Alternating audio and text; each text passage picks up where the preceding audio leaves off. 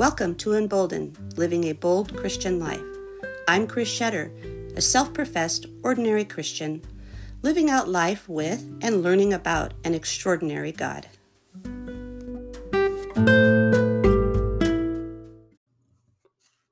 Hello, friends. Welcome back to our Tiny Yet Mighty series. We're on life lesson number nine, and we're still in the book of Philemon. Life lesson number nine is Christians are in the job of changing hearts and saving souls. Our verse today is Philemon 15 through 16. Perhaps this is the reason he was separated from you for a while, so that you might have him back forever, no longer as a slave, but more than a slave, a beloved brother, especially to me, but how much more to you, both in the flesh and in the Lord. When I was in college, I was approached by two missionaries on campus. I believed in God to an extent, but didn't know anything about him really, or Jesus. I asked the typical questions Why does God allow bad things to happen to people? And why did he give us free will instead of just making us all good people? I'm sorry to say they couldn't give me even a best guess for those. And I wonder if you were tasked with talking to a friend about Jesus, would you be ready with passable answers to those questions? I heard a talk by Joyce Meyer the other day where she took up the question of why evil things continuously happen in the world. She's seen some pretty bad situations in all of her worldwide missionary work. She prayed this question one day. The answer she got back was I'm waiting on my people to obey me and take care of each other. Proverbs 29 7 says, The righteous know the rights of the poor, and the wicked have no such understanding. I'm currently doing a Bible study that takes me through the entire Bible. It's fascinating to see in Leviticus how sin offerings are adjusted for the poor. Even thousands of years ago, God was making sure the downtrodden were taken care of. But notice you won't find in the Bible that the Israelites or Christians are told to take up arms to eliminate poverty.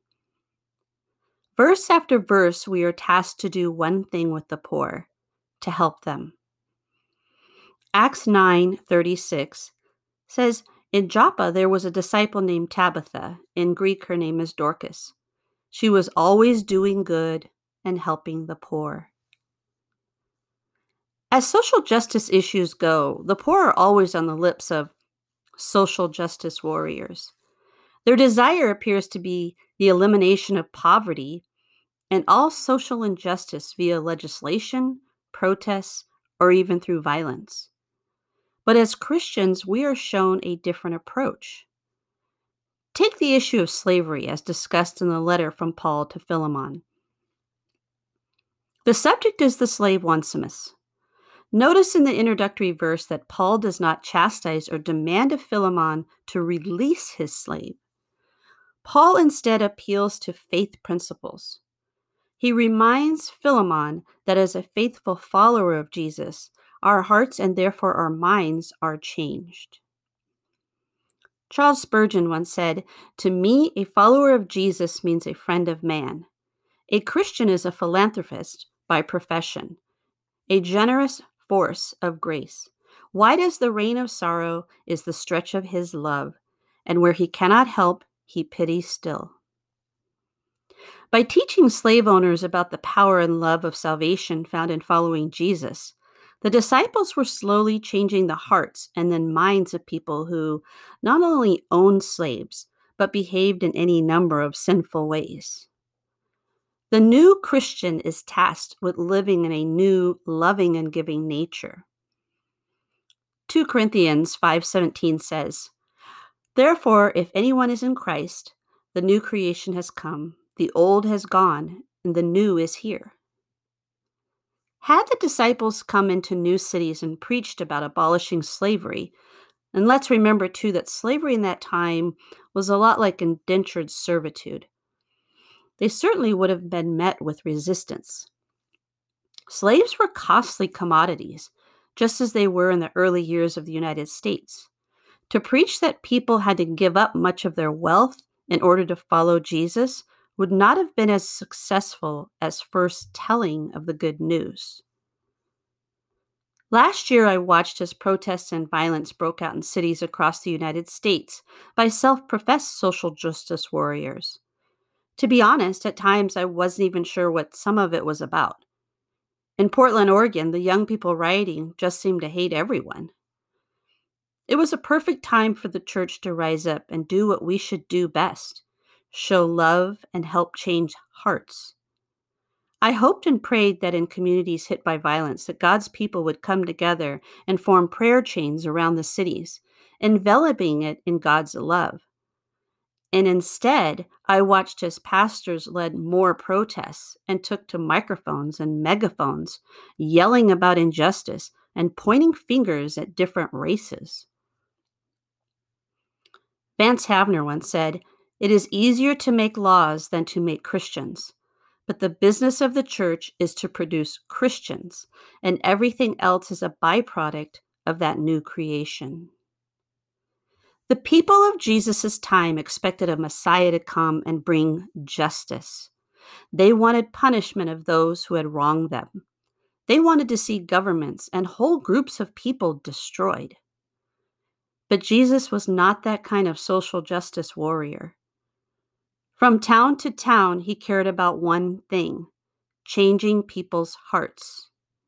He did out of the box things like sit with sinners, touch the leper, heal on the Sabbath, and talk with the outcasts. He brought the bread of life and the refreshing water of the Holy Spirit. John 4 13 to 14 says, And Jesus answered, Everyone who drinks this water will be thirsty again. But whoever drinks the water I give them will never thirst. Indeed, the water I give them will become in them a spring of water welling up to eternal life.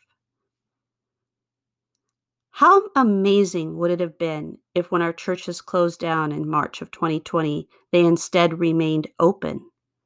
Not just open, but open 24 hours a day with a sign out on the street that said, Need someone to talk to? We're always open and ready to listen. I know this idea is radical, and you've probably been thinking of all the reasons why your church couldn't do this. But the work of Jesus and his apostles was radical. So is the work of every Christian you probably admire. The author Ken Blanchard once said, and is my fa- husband's favorite quote behave at them.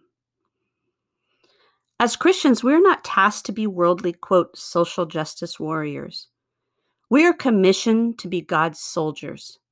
When we are tempted to join a protest march and carry a sign, we should first think how we can directly help those for whom we are marching. God's plan for the world will only be accomplished through our active showing of love, grace, charity, and forgiveness of others while espousing His truth. The spreading of the message of Jesus brings the changes we so long for, maybe just not as fast as we like. He designed us this way.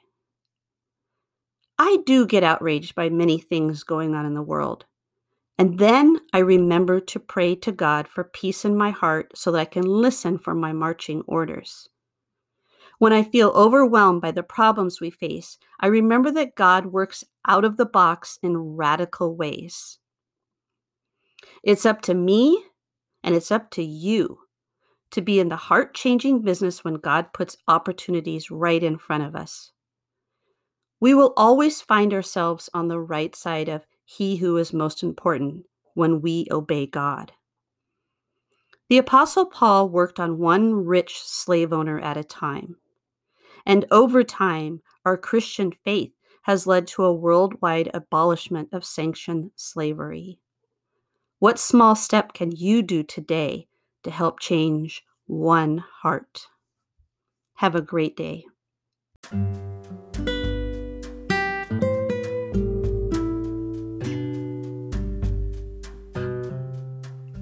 I'd love to hear from you and find out more about how you are living out your bold Christian life.